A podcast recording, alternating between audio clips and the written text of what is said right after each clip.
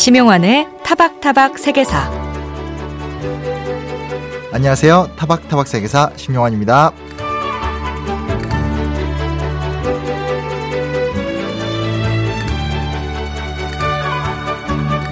끝나도 끝나지 않을 것 같은 미국 대통령 선거. 이번 선거를 통해 떠오른 또 하나의 이슈가 있었습니다. 바로 파리 기후변화 협약인데요. 트럼프 대통령이 탈퇴했던 파리 기후변화 협약에 다시 들어가겠다는 것이 바이든 당선자의 핵심 공약이었기 때문이죠. 미국 대통령 선거를 통해 더욱 관심이 높아진 환경 이슈. 이번 타워타워 세계사 역사는 왜에서는 환경 문제는 왜라는 질문의 답을 찾아보도록 하겠습니다. 또 MBC 라디오의 가을 개편을 맞이해서 저희도 이번 주부터 프로그램에 크고 작은 변화를 줘봤는데요. 어떤 코너가 어떻게 재정비됐는지 기대해 주시기 바랍니다. 잠시 후 오늘 역사기행 시작합니다.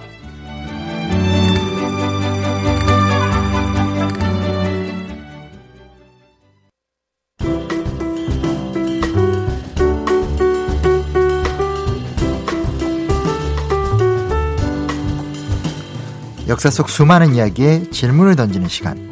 역사는 왜? 오늘 우리의 질문은 환경 문제는 왜입니다. 법무법인 율촌 최준영 전문위원 나와주셨습니다. 선생님 안녕하세요. 네 안녕하세요. 아, 오늘 상당히 좀 독특한 주제를 한번 다뤄보려고 하는데요. 네. 저는 이제 역사 연구하는 입장인데 사실 최근에 회의가 많이 들어요. 그러니까 과거 얘기해서 뭐하나 지구가 망하는데 약간 네. 솔직히 좀 그런 생각 좀 들고 막 그래가지고요. 아 그런 찰나에 우리 PD가 함께 좀 기후 변화, 지구 환경 뭐 이런 좀 얘기를 나눠봤으면 좋겠다라고 해서 저도 네. 좋다라고 해서 좀 선생님 모시게 됐는데요. 오늘 좀 어, 많은 가르침 좀 부탁드리겠습니다. 예 알겠습니다.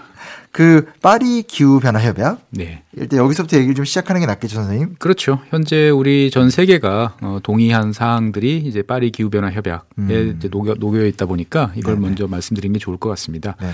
보통 파리 기후 변화 협약, 기후 협약이라고 말하는 거는 이제 2000, 2015년 지금으로부터 한 5년 전에 유엔. 기후 변화 회의에서 채택된 협약입니다. 당시에 이제 회의가 파리에서 프랑스 파리에서 개최됐기 때문에 이제 파리 기후 협약이라고 그러는데 정식 명칭은 이제 파리 협정이라고 이제 보시면 되겠어요. 파리 협정. 예, 정식 명칭은 파리 협정이고요. 네네. 현재까지 이제 195개국이 여기에 이제 참가를 하고 있있는데요 음. 195개국이라면 거의 전 세계. 모든, 거의 모든 나라입니다. 그렇죠. 지구의 평균 온도 상승을 산업화 이전 대비, 즉 산업혁명, 음. 저희가 석탄을 증기 엔진에 떼서 어, 열심히 동력을 얻기 시작한 어, 그때와 비교했을 때 섭씨 2도 이하로 어, 막아보자. 음. 라고 이야기를 하고 이왕이면 그 상승폭을 1.5도 음. 정도로 더 제한해보자. 라는 국제적인 약속이라고 보시면 되겠습니다. 음. 즉 기후 변화라는 것이 우리가 각종 화석 연료를 태우면서 자동차를 탄다든지 그렇죠. 아니면 석탄을 태운다든지 하면서 나오는 그 속에 있는 이산화탄소나 기타 등등 온실가스 때문에 기- 지구의 이제 온도가 계속 올라가고 기후가 변하는 것 때문에 네네. 이것들을 한번 서로가 한번 노력을 해서 막아보자라고 전 세계 거의 모든 국가들이 합의한 것이 기후변화 협정이라고 보시면 되겠습니다. 음, 일단 좀 문제의식이 있었다는 거네요. 따지고 보면 5년밖에 안 됐는데, 네. 어, 뭐, 요즘에는 좀 다들 문제다, 문제다 이렇게 느끼고 있는 상황에서 어떻게 보면 당연한 얘기로 느낄지 모르겠지만, 나름대로 그래도 이렇게 195개국이 모일 정도면 네. 계기가 있지 않았을까요? 어, 사실 전 세계가 환경 문제에 대해서 관심이 높아졌던 거는 80년대 후반, 80년대 후반. 후반 정도부터입니다. 음. 그래서 이제 90년대 초반서부터 네, 전 세계 많은 사람들이 모여가지고 회의도 하고 여러 가지 음. 국제 협약도 만들어내고 했던 것이 이제 90년대 초반이니까요. 음. 거의 30년이 다 돼가고 있죠. 아, 그래서 1900 이 기후 변화 관련해서는 1988년 세계 기상기구 스위스에 있는 WMO하고 그다음에 유네비라고 부르는 유엔 환경 프로그램 어. 어, 두 곳에서 기후 변화라는 게 뭔가 일어나는 것 같은데 이게 정확 하게 한번 과학 데이터를 좀 모아보자라고 음. 해서 기후 변화에 관한 정부 간 패널 보통 IPCC라고 부릅니다. 요게 그 노벨상 받 네 맞습니다. 그렇죠. 노벨상을 받았던 그런 단체입니다. 아. 이 기관은 이제 기존의 연구들을 다 모아가지고 네네. 어, 다시 한번 검토하고 분석해서 어떤 일이 어. 벌어지고 있는지를 이제 파악하는 기구인데요. 네네. 1990년에 최초의 평가 보고서를 이제 발간을 했는데 음. 여기에서 인간에 의한 온실가스 배출이 기후를 변화시키고 있다라고 음. 처음으로 이제 어, 어떻게 보면 공인된 어, 그런 결론을 내렸고요. 네네. 그리고 현재 그러니까 90년 당시에도 벌써 영향이 있지만 앞으로 더 커질 것이다라고 어. 이야기를 했습니다. 근데 마침 1989년에 이제 베를린 장벽이 무너지면서 동서 아. 냉전이 끝났죠. 그래서 음. 전 세계가 이제 공포에서 벗어나서 뭔가 더 밝은 미래를 향해 나아가자라고 음. 하는 분위기가 아주 높아져 있던 그런 시기였습니다. 음. 그래서 1992년에 브라질 그 리우라는 곳에서 네네. 리우 환경회의가 있었습니다. 네네. 그래서 전 세계 많은 나라 대통령이나 수상들, 최고 지도자들께서 모여가지고 각종 환경과 관련되는 다양한 논의를 하고 국제 협약을 체결했는데요. 음. 그 중에 하나가 이제 유엔 기후 변화 협약, UNFCCC라고 하는데 음. 유엔 기후 변화 협약이 체결되면서부터 어, 전 세계가 기후 변화 문제에 관심을 갖게 됐고요. 음. 그래서 92년도에 체결한 이 유엔 기후 변화 협- 협약은 자 우리 잘해 봅시다. 음. 어 그리고 우리가 공동의 책임이 있습니다. 네. 하지만 우리가 짊어져야 될 의무는 각 국가별로 좀 다릅니다. 음. 라고 원칙적인 설명을 했던 거고요. 네.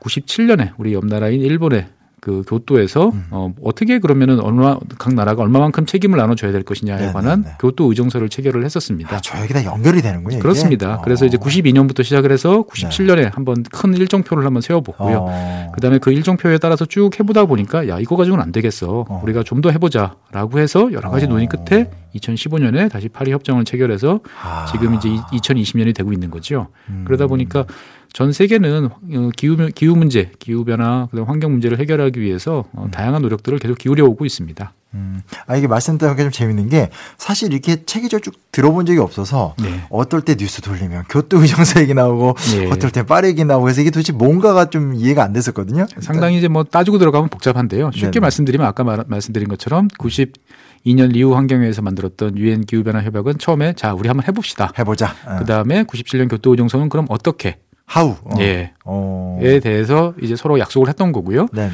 그 다음에 해보니까 잘 안 돼서 어, 그럼 아. 어떻게 할 것이냐를 가지고 이제 꽤 오랜 기간 동안 국제사회가 싸우, 네. 싸우기도 하고 네. 야 이제 우리 이제 그냥 파토 내자 끝, 네, 네. 끝장 보자라고 음. 하다가 그래도 뭔가 해보자라고 해서 2015년에 다시 파리 협정을 체결한 것입니다. 아, 그렇구나.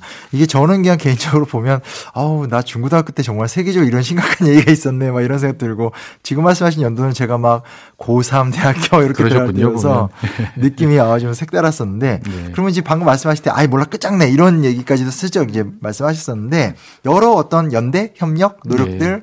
또 성과들 이런 게 차곡차곡 또 쌓여오기도 하고, 하고 그랬던 거겠죠? 맞습니다. 만약에 성공의 기억이 없었다면 사실 이렇게 어, 음. 우여곡절 끝에 다시 해보자라고 생각을 못했을 텐데요. 아, 네. 어, 여러 가지 성과들이 있었지만 가장 큰 성과를 냈던 것은 이제 우리 지구의 음. 그 지구를 자외선으로부터 어, 보호해주고 있는 오존층이라는 음. 것이 지구 저 높은 곳에 있죠. 네네. 이 오존층이 계속 얇아지고 심지어 북극이나 남극 지역에서는 음. 오존층이 구멍이 나서 어, 꺼멓게 위성 사진을 찍어 보면은 구멍이 난 것처럼 어. 보이는 그런 경우들이 어, 1990년대까지 계속 진행이 되고 있었어요. 음. 아. 그래서 과학자들이 도대체 이 이유가 뭘까라고 네.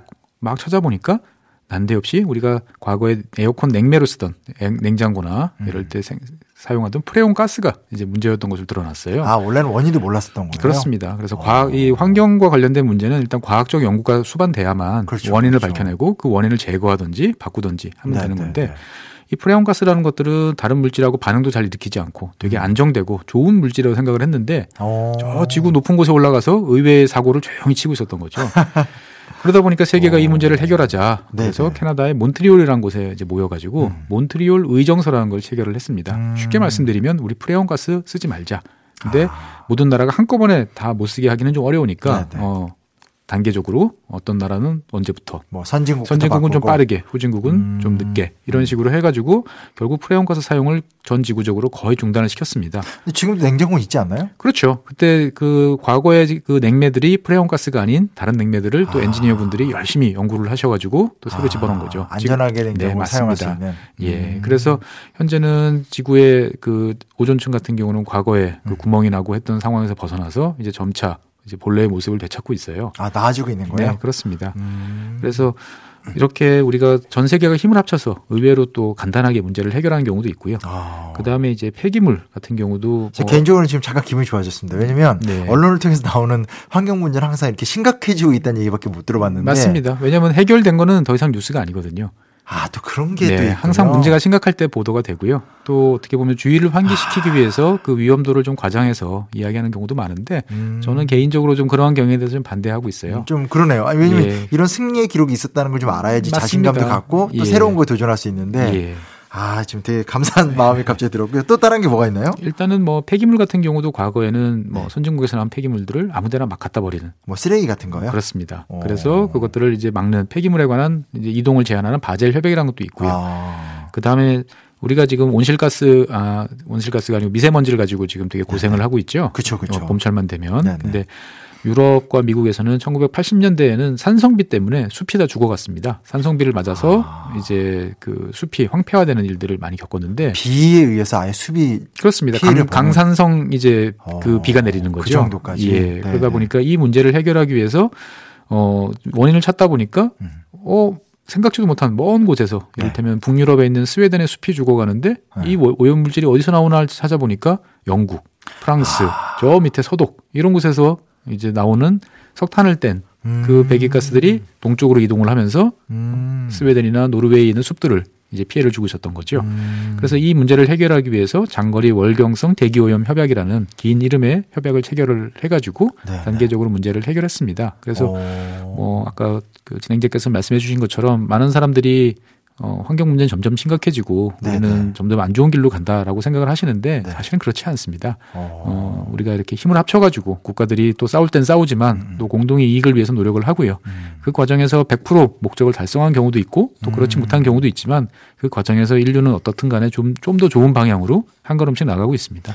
아, 갑자기 위로가 되네요. 사실 이게 아니 왜냐하면 진짜 언론을 통해서 너무 공포스러운 얘기만 사실 보니까 그러니까 네. 물론 이제 그런 걸 통해서 우리가 각성하고 노력해야 되겠다 이것까지는 알겠지만 네. 좀 이렇게 절망적이거나 비관적이 되는 경향이 있고 맞습니다. 얼마 전에 이렇게 뭐 인터넷 같은 데 보니까 어차피 이왕 이렇게 된 거 다 쓰고 가자 이런 식의 좀 무책임한 네. 그런 어떤 영상 같은 게 많이 젊은 친구들 사이에 돌고 이런 것도 제가 봤거든요. 좀 이런 얘기는 좀 인상적이라는 좀 생각이 많이 들게 되는데 근데 이제 이런 거 있잖아요. 제가 옛날부터 그 처음 이제 대학을 들어가서 지구 온난화 같은 기사들 이제 외국 뉴스들 보면서 네. 그때 이제 그때부터 보면서 제일 궁금했던 게 뭐냐면요. 그 어, 온난화 허구다. 네. 아, 이거 뭐, 그, 그 생각보다 다르다. 이런 얘기도 있었고, 예전에 그 엘고인가요? 그분이 만든 불편한 진실이라는 다큐를 보니까 거기서도 많은 사람들이 온난화는 허구라고 얘기하지만 또 아니다. 뭐 이렇게 네. 도대체 뭐가 맞나 이런 생각이 들게 되는데, 이런 주장들, 그러니까 지구 온난화는 뭐 허구다. 알고 보니까 이런 건 걱정할 필요가 없다. 뭐 이런 식의 뉴스들 많잖아요. 예. 이런 것들은 어떻게 봐야 되죠, 선생님? 그러니까 저희가 1980년대 제 기억을 더듬어 보면 1980년대 초반에는 네. 이제 빙하기가 다가온다고 그랬어요. 지구 아, 온난화를 지구가 갑자기 추워진다고. 추워진다고. 맞아요, 맞아요. 네. 근데 어쨌거나 기후라는 것들은 보통 우리가 기상은 매일 변하지만 네. 기후는 이제 오랫동안 유지되는 평균적인 값이거든요. 음. 그렇기 때문에 기후 변화는 사실 느리게 발생을 합니다. 우리가 잘 체감을 잘 하지 못해요. 그렇죠, 그렇죠. 어, 그러다 보니까 기후 변화가 정말 발생하고 있어? 이런 것들을 잘 느끼지 못하는 이제 그런 경우들이 많고요. 음. 또 옛날 기록을 살펴보면 이제 지금보다 더 따뜻했던 시절이 있습니다. 이를테면은 알프스의 꽤 높은 지역에서 음. 한때는 포도 농사를 지었는데 지금은 그 지역이 오. 농사를 지을 수 없는 지역도 돼 있기도 하고요. 어. 또 어떨 때 보면 그 유럽의 그 영국의 런던 같은 경우 템즈강이. 꽁꽁 얼어가지고 겨울철마다 그 위에서 빙상대회도 열어지고 어, 오. 얼음 시장이 열리기도 했던 그런 기록들도 있어요. 그러니까 네네. 기후는 계속 변하는데 그러면 지금 기후 변화는 뭐가 다르냐? 음. 과거의 어떤 기후 변화들은 자연스러운 현상이었어요. 어디선가 화산이 터진다든지 아. 아니면 지구 공정 궤도가 좀 변했다든지 아. 아니면 태양이 힘이 좀 세졌다가 태양이 좀 힘이 약해지기도 하고 그러니까 지구 내 국지적인 변동 사항이나 아니면 전체적인 어떤 현상들이 영향을. 미쳤던 거죠. 어. 근데 현재 현상 같은 경우는 이제 대기 중에 온실가스 농도가 과거 어느 때보다도 급속도로 높아지고 있고 어. 어, 이것으로 인한 영향이라는 것들이 전 세계 과학자들이 합의하고 있는 이제 그런 상황인 거죠. 너무나 확실한 증거. 예. 음. 그러니까 이제 과거에 온도가 따뜻했다. 맞습니다. 과거에 지금보다 따뜻한 시절도 있었다. 네, 네. 그 자체는 맞는데요. 네, 네. 문제는 그것들은 이제 외부적인 음. 우리가 어찌할 수 없는 요인인데 비해서 현재 발생하고 있는 기후 변화는 사람들의 요- 이 활동으로 인한 영향이다라고 보시면 되겠습니다. 그 제가 어디 어디서 봤는지 좀잘 기억은 안 나는데 이런 식의 좀그 온난화가 허구다라고 주장하는 게 뭐 다국적 기업의 후원을 받아서 네. 조직적으로 이렇게 펼치는 캠페인이다 이런 그렇게 자본의 생각, 저항 그렇게 이런. 네. 생각하시는 분들도 종종 계셨고요. 실제로 보면 이제 에너지 기업이라든지 음. 이제 이런 쪽에서 일부 그렇게 영향을 주는 경우도 있었는데 음. 지금은 오히려 그런 기업들이 더 빠르게 기후 변화 협약에 기후 변화에 대응하기 위해서 사업 모델을 바꾸고 더 많은 투자를 하고 하는 아. 모습들을 많이 볼 수 있어요. 음. 대표적인 그 석유 기업인 영국의 브리티시 페트롤리움 BP라고 음. 보통 부르는 유명하죠. 기업들은 회사 로고 자체도 아주 초록색이고요. 아, 그다음에 그래요? 재생에너지와 어, 새로운 어떤 그러한 어. 저탄소 어, 무공해 이런 어. 쪽 자원에 어마어마한 투자를 하고 있어요. 그러다 보니까 우리가 생각했던 그러한 어떤 이미지들은 사실 과거에 일순간에 한번 스쳐 지나갔던 우리도 사람들을 만나다 보면 과거에 어땠지라고 생각했는데 음. 그렇죠, 그렇죠. 네. 그 이후에 사람이 변했을 수도 있지 않습니까? 아. 기업들도 변하는 환경에 맞춰서 어, 네. 계속 노력을 기울이고 있습니다. 음, 그런 것도 좀 앞뒤를 좀 잘 살펴봐야 되겠군요. 근데 이제 결국 중요한 건 이제 세계적으로 어떻게 되느냐도 중요하지만 또 우리는 어떠냐. 뉴스를 보면 또 대한민국이 너무 좀 못한다 이런 얘기도 많은데 예. 우리나라도 좀 열심히 노력하고 있는 게 있나요? 어떤가요? 뭐 우리나라 같은 경우는 세계적으로 봤을 때 환경과 관련된 제도, 법률, 네. 어, 정책 이런 것들은 거의 최고 수준이라고 저는 평가를 하고 싶습니다. 법률 같은 것들이. 예. 그리고 오. 실제로 우리가 쓰는 우리가 아까 폐기물 말씀하셨는데 재활용 네. 이런 것 같은 경우도 세계에서 거의 최고 수준이에요. 독일과 더불어서. 오. 네, 우리 국민 여러분들이 본인들이 할 수 있는 것들은 열심히 다들 잘 하고 계세요. 그리고 이제 오. 국가적으로 봤을 때도 1980년대까지는 먹고 살기 힘들어가지고 네네. 힘들었지만 1990년대 초반서부터 이런 국제 협약, 아까 말씀드렸던 네네네. 기후 변화 협약을 비롯한 국제 협약에 관심을 기울이고 가입을 해왔고요. 그 다음에 한편으로 보면 조금 우리가 그 동안의 경제, 수출 이런 것 때문에 좀 소극적으로 네, 임해왔던 그렇죠, 것도 그렇죠. 사실입니다. 하지만 2000년대 중반 이후부터는 이제 국제 사회에서 좀 더 적극적인 어떤 음. 책임과 의무를 다하려고 노력을 하고 있고요. 음. 앞으로도 이제 그런 추세는 더욱더 강해질 거라고 생각하기 때문에 너무 걱정 안 하셔도 될 것 같습니다. 아, 그래요? 어, 갑자기 마음의 안정이 되는 것 같기도 하고, 어, 오늘 막, 어, 일종의 이상한 혼란, 새로운 혼란이 막 생기게 되는데, 특히 이제 이런 얘기가 있더라고요. 남극을 좀 주목해야 된다. 네. 남극을 봐야지만 지구의 미래가 보인다. 뭐 이런 얘기를 좀 하는데, 네. 이 말은 뭐를 의미하는 거죠, 선생님? 일단은 기후 변화와 관련된 영향은 결국 온도가 변하는 거고 네. 온도가 변한다는 것들은 어떻게 되죠? 그러면 얼음이 녹죠. 녹, 녹죠. 어, 어, 바다에 원래 있던 얼음이 녹는 거는 사실 문제가 별로 없습니다. 음. 왜냐하면은 뭐 물, 물이 얼음이 됐던 게 사실 물이 되기 때문에 그렇죠, 그. 자체가 문제가 없지만 네. 이제 남극 같은 경우는 육지 위에 쌓여 있던 빙하들이 음. 녹아가지고 음. 그것이 바다로 들어오게 되면 전 세계의 해수면이 이제 올라가게 되겠죠. 그렇죠. 그러면 전 세계 인구의 한 70% 정도는 해안가 근처에 몰려 살고 있기 때문에 네네. 전 세계 많은 사람들이 살고 있는 삶의 터전이 이제 위협을 받을 수 있는 이제 그런 상황이 되고 있는 거죠. 음, 음. 그래서 이제 우리는 잘 모르지만 실제로 남극이나 북극에 가면 음. 뭐 계속 빙하가 바다로 떨어져 나오고 네네. 그다음에 북극 같은 경우는 과거보다 얼음이 훨씬 얇게 온다든지 음. 아예 얼지 않는다든지 음. 하는 일들이 이제 벌어지고 있는 거죠. 네. 그래서 뭐 남극 같은 경우도 과거 펭귄이 얼음 위에서 놀았는데 지금 진흙탕 위에서 논다든지 아, 그래요? 예, 하는 이제 우리는 잘 모르지만 어, 극지방에서는 이러한 기후 변화가 매일 현실로 다가오고 아, 있습니다. 어. 그 남극에 있는 것들이 녹으면 뭐 아주 오래됐던 인류가 경험해 보지 못했던 뭐 바이러스나 이런 것들이 또 퍼질 수도 있다는 기사도 좀 봤던 것 같은데 그런 것도 사실인가요? 뭐 최근에 이제 그 남극 쪽은 아니고요. 아마 네. 티베트 쪽에서 나왔던 이야기일 텐데 과거에 녹았던 어떤 그런 지역에서 그게, 음. 이제 어, 몰랐던 네, 이제 네. 고세균, 고바이러스들이 네, 이제 네. 등장했다라고 어. 이야기를 이제 하고는 있어요. 네네. 근데 이제 뭐 그거 문제를 걱정하기 이전에 네. 일단은 해수면 상승 같은 경우는 우리 나라에서는 별 문제가 없지만 음, 음. 이를테면 인도 옆에 있는 방글라데시 같은 그렇죠, 나라에서는 그렇죠. 아침에 눈 뜨고 나면 내 농토가 절반씩 바닷속으로 가라앉고 있습니다. 아, 그게 보이는 거예요. 네. 확인할 수 있는 네, 거예요. 매일 침식이 벌어지고 있죠. 아. 대한민국은 잘 사는 나라이기 때문에 네. 그러한 침식이 벌어질 만한 지역들은 방파제라든지 여러 가지 아. 해안도로 이런 걸 통해 가지고 잘 막아놓고 있는데 네네. 못 사는 나라일수록 어떻게 보면 기후 변화의 영향은 더 직접적으로 다가오고 있습니다. 아, 오늘 요 얘기만 들어봐도 아, 우리나라와 전 세계가 환경이 어떻게 환경 문제를 어떻게 대응하고 있는가에 대해 좀 체계적인 이해를 할 수 있게 돼서 너무 감사한 것 같습니다. 선생님, 다음 주에 또 뵙고 얘기 좀 나누죠. 네, 알겠습니다. 감사합니다. 지금까지 법무법인 율촌 최준영 전문위원이었습니다.